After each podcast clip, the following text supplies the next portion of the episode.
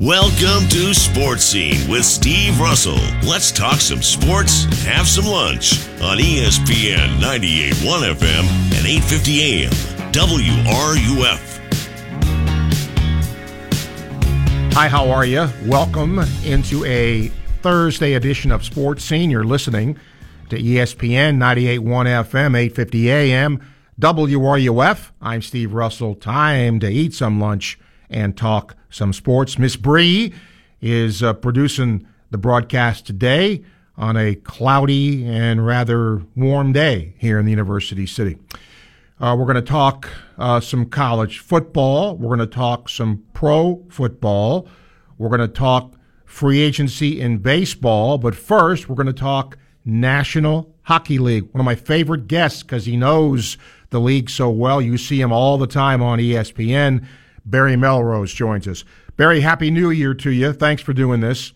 Um, you and all your listeners. Uh, let me ask you about, you know, in college football, there's this furor over kids skipping bowl games so they can get ready for the draft. And now Ovechkin says he's not playing in the All Star game. Is this going to be a trend or is this a one time thing in your view?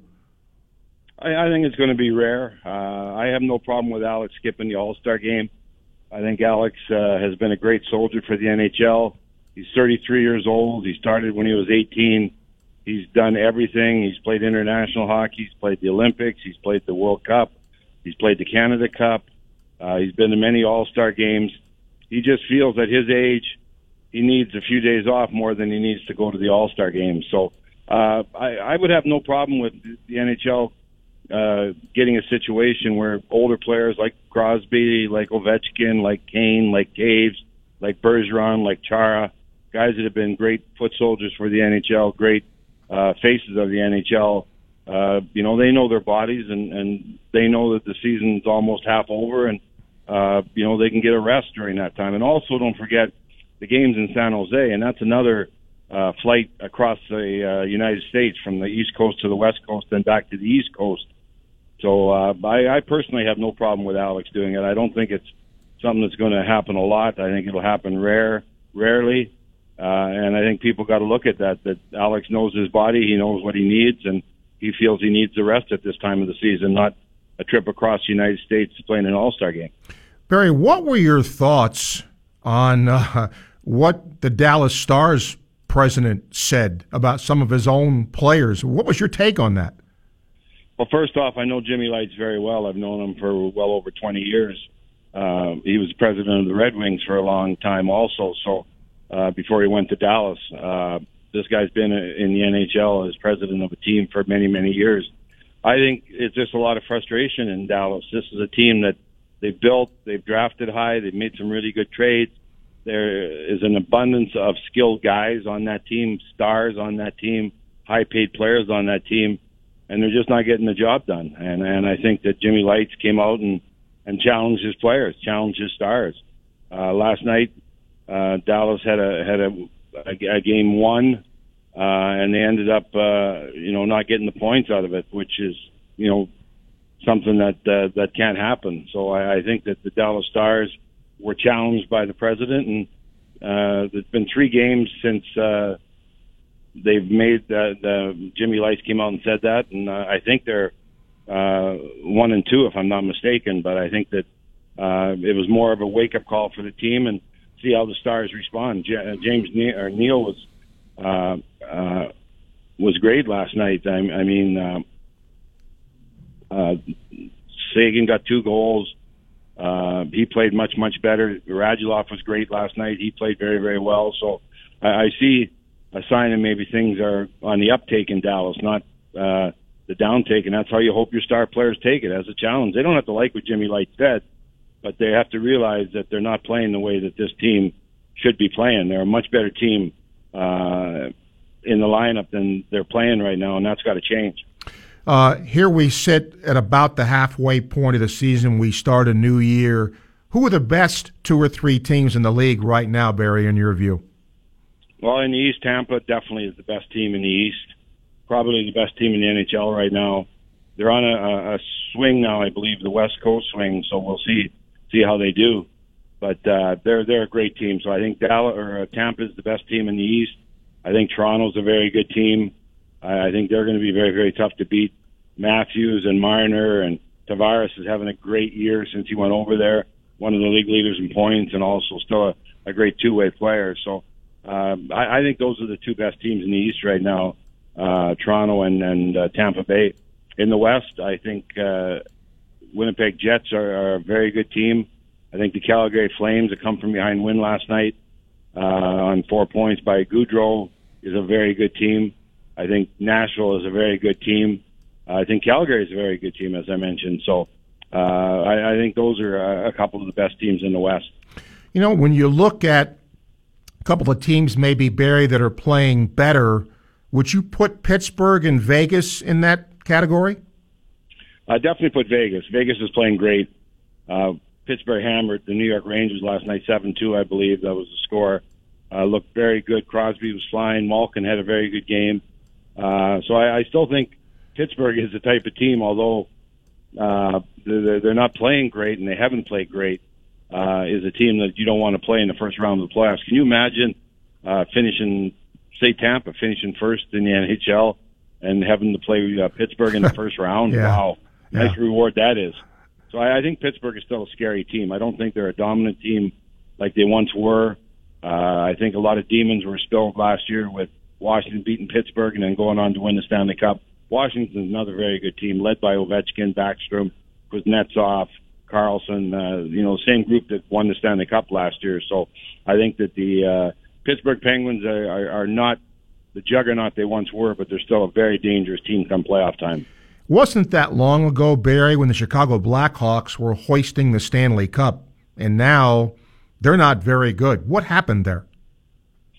Well, them and the LA Kings are basically the same situation.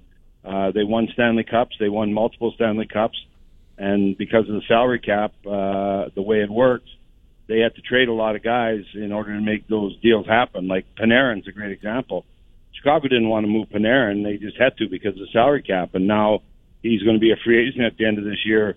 Uh, and we'll see what Columbus does with Panarin if they try and sign him or they move him and get uh, draft picks for him or whatever. But uh, you know, I, I think it's just a case where the LA Kings had to do the same thing. They had to make deals that they didn't want to make, and consequently, they're they're not a, a good hockey team anymore. And here's a team, two teams that have won five Stanley Cups in the recent years. So the salary cap is a very hard thing to handle right now, and it's affected Chicago. It's affected Pittsburgh. Uh, the one thing about Washington is they basically came through last year uh, unscathed. They basically keep the, kept the same team that won the Stanley Cup, and uh, I applaud the general manager of the Washington Capitals as much as I applaud the coach of the Washington Capitals because he kept that team together, which is a very hard thing to do. Uh, Vegas looks good. Uh, Stastny's healthy now. He's getting points every night. Pacioretty is starting to score. Uh, and then you add it to that group of guys that uh, won went to the Stanley Cup final last year. Well, Bill Karlsson is starting to score. That's a guy that they were wondering if he'd rebound. He had the great year last year with over 40 goals. Started very slow, but he's leading that team in goals right now. So uh, Marchessault's playing well. Uh, uh, Nate Schmidt missed 20 games at the start of the season. He's back playing very, very well right now. So um, Vegas team is is a very good team again, and certainly one of the favorites uh, in the Western Conference. Final question for you, um, and maybe you already mentioned the team that, that would fit in this category, Barry. But if Tampa's really good, you mentioned some of those other teams in the West. Who might a sleeper be at this point of the season in each division? Oh, uh, in the West, I think you'd have to look at Calgary. I think everyone knows that uh, Winnipeg's for real. They know Nashville's for real. Uh, but Calgary is a team that has sort of, uh, you know, winning games, scoring lots of goals. They've got lots of offensive players, and and I think they're a team that could do some damage in in the playoffs. So I think Calgary is is one of the teams in the West. Um, in the East, I think I think you'd have to look at maybe, and, and I mentioned this team is the Washington Capitals. I know they won the Stanley Cup last year, but it's very hard to repeat. And yet that team is, is playing great hockey right now, and and looks as good now as they did last year uh, as the team that won the Stanley Cup. So I think that uh, that is a team that uh, is uh, is going to create some problems. And also the Boston Bruins. I, I really like the Boston Bruins. Uh, they got to stay healthy. Bergeron has to uh, play now. He he was hurt. He's back. Chara was hurt. He's back. They're starting to get their lineup back together. They were decimated by injuries. Marchand's playing very very well. Uh, DeBrusk is is healthy. He was hurt at the start of the year. He's uh, looking very very good right now. So I think the Boston Bruins might be a team that uh, is sort of being overlooked in the Eastern Conference and a team that uh, could be a, a sleeper come playoff time. As always, great stuff from Barry Melrose. We talked the National Hockey League with him. Barry, appreciate your time. Thank you. My pleasure anytime, and Happy New Year to all your listeners. Okay, same to you. Thank you, Barry. Does a great job covering the NHL. Barry Melrose, ESPN. Bottom of the hour, it's going to be our pleasure to bring in Eduardo Perez from ESPN to talk a little Major League Baseball with a free agency, uh, etc. Um, in the meantime, and for the rest of the day, it'll be us. Uh, just after we went off the air yesterday, uh, two more Gator players decided they would uh, declare for the NFL draft. And quite frankly, uh, the decisions, Vosean Joseph's decision, a little bit surprising. Jordan Scarlett, in my opinion, would have been not very smart if he hadn't declared. You know, he, he's had a lot of mileage. Uh, I think it's just time for him to go play in the National Football League and get paid for running the ball. Um, so, you know, that time of the year till January 14th, coaches sweat to figure out, you know, who's going to stay and who's going to go. And while it was commendable that every Gator player stayed and played in the bowl game, you got a bunch of them now who have decided to leave. But again, if you're talking Jachai Polite and Jawaan Taylor, these guys, uh, I just looked on CBS Sports. They were both in the first round uh, to be drafted. So, you know, it's pretty hard not to do that uh, when you're thought of that highly in the draft. Also, today, uh, we're going to talk a little bit more about the college football playoff. Tomorrow, by the way, mark this down, uh, Derek Scott, who covers, actually play by play for South Carolina men's basketball, is going to be here. And so is Laura Rutledge. Uh, she's going to be out in California to cover the championship game on Monday. Uh, they'll all be here tomorrow. Um, there, today, I, I don't normally do this, but to get information, this is what had to happen.